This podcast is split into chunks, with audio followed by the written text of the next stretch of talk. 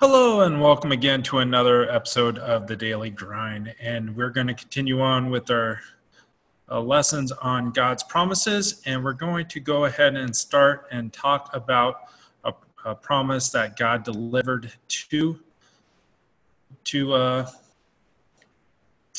to David himself. And so we're going to start right here.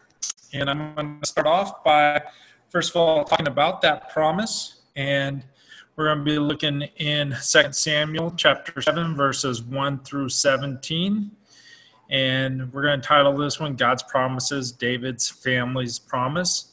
And we're going to first stay here and be able to see uh, what is uh, done here at the promise. We're going to see that King David is in a house of cedar. We pick up in, uh, in the chapter and the ark is in the cov- uh, is in the curtains. Okay, and the Lord tells uh, Nathan to tell David these three things right here: what David has, what David passes on, and David's promise. So first, we're going to look into what David has, and it says in 2 Samuel chapter 7, verses 5 and 6. It says, "Go and tell my servant David." Thus saith the Lord, Shalt thou build me an house for me to dwell in, whereas I have not dwelt in any house since the time that I brought up the children of Israel out of Egypt, even to this day, but have walked in a tent and in a tabernacle. So we're hearing here that the Lord is saying that, you know, David, you're in this, you're in a house, and uh, I don't have one right now and um, I've lived in a tent and I've lived in a ta- tabernacle. And we go on looking further, and we see the history of, of David, where he came from, and what God did to him. In verse number eight, it says, "I took thee from a sheepcote." Uh, from following the sheep to be a ruler over my people, over Israel. And I was with thee whatsoever thou wentest, and have cut off all thine enemies out of thy sight, and have made thee a great name, like unto the name of the great men that are in the earth. So God gave David uh, a, a, position of as a ruler over people and gave him a position of leadership.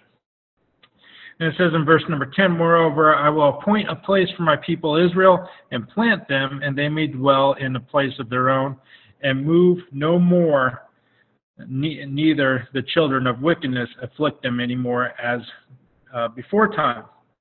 So uh, God went ahead there and uh, explained to them that He's going to protect them, and uh, He's going to go ahead and uh, uh, allow them to be to be to be able to have a place to live and to prosper. So we're going to go ahead and look from there, and Oof. I screwed up.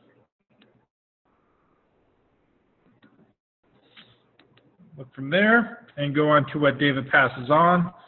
And it says here in uh, verse number 12, And when thy days be fulfilled, and thou shalt sleep with thy fathers, I will set up thy seed after thee, which shall proceed out of thy bowels, and I will establish his kingdoms, and he shall build a house for my name, and I shall establish the throne of his kingdom forever.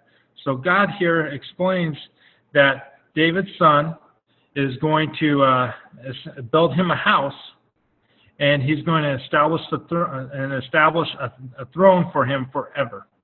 Okay, and that's a promise right there of itself. But wait, there's more. So if we look in here and we see that that David also has in here. Uh,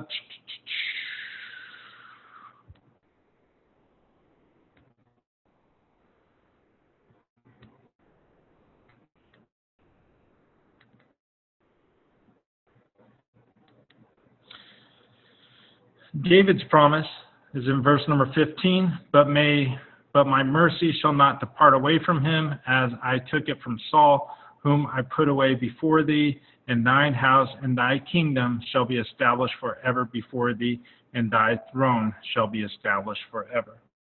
So basically, God is telling David that, hey, your family lineage, I promise that they're going to be on the throne forever, and it's going to be established forever.